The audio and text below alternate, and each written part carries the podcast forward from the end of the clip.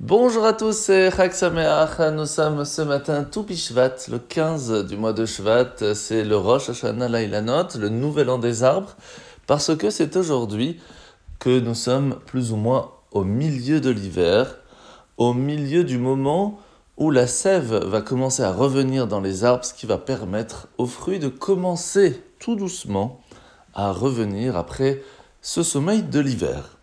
Et c'est un grand moment parce que nous aussi, à un certain moment, eh bien, nous pourrions penser, ressentir que nous sommes dans un sommeil de galoute, d'exil tellement difficile qu'il nous sera impossible de renaître. Mais c'est là que l'espoir renaît. Après l'hiver, le printemps arrive et nous l'espérons très rapidement avec Mashiach. Alors, les coutumes d'aujourd'hui sont bien sûr de manger un maximum de fruits, que ce soit en premier lieu, bien sûr, les sept fruits d'Israël, le blé, l'orge, la date, la figue, le raisin, la grenade et l'olive, et en rajoutant le caroube et encore d'autres, pour nous rappeler une des choses les plus importantes, c'est que l'arbre a des racines qui, sont, qui font la base même de l'arbre, qu'elles doivent être fortes pour pouvoir donner la possibilité à l'arbre de continuer sa vie malgré les tempêtes.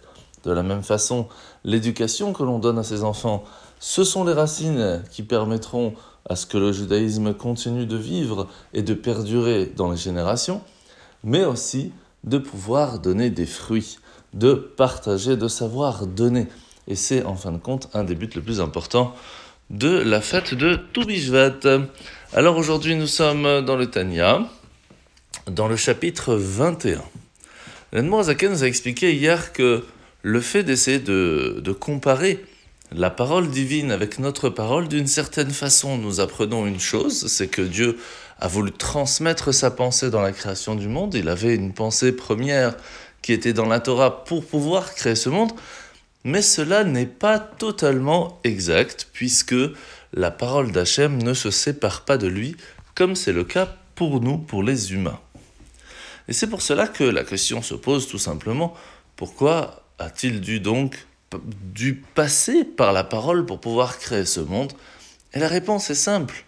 Parce que si c'était sa lumière qui, sans limite, qui aurait créé le monde directement, eh bien nous n'aurions pas eu de limite, ce qui aurait été très compliqué à vivre.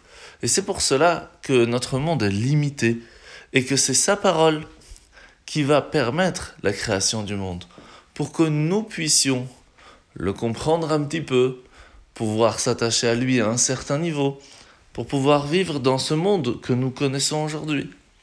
Et à force de monter sur cette échelle, nous pourrions nous attacher à lui directement. Alors la mitzvah de ce matin, la mitzvah positive numéro 96, 96.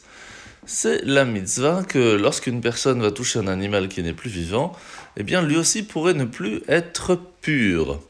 Et c'est là que nous commençons à prendre ce qu'on appelle le Hav Atuma, ce qui veut dire que selon le degré de perte de vie, de perte de pureté, eh bien la transmission est aussi plus grande, qui va être transmise à une autre, à une autre, à une autre, à un moment, eh bien ce sera bien plus petit. Alors la paracha de la semaine, nous sommes paracha Yitro, où comme on l'a vu hier, Yitro, le beau-père de Moshe, va faire le chemin de chez lui pour euh, venir voir Moshe, être prêt à se convertir au judaïsme, à recevoir la Torah avec le peuple juif, et là, la Torah va faire un saut dans le temps pour arriver euh, plus ou moins quatre mois plus tard, le 11 Tishri 2449, lendemain de Kippour, où Moshe va descendre du mont Sinaï pour la dernière fois et nous donner les deuxièmes tables de la loi. Et qu'est-ce qu'il va faire?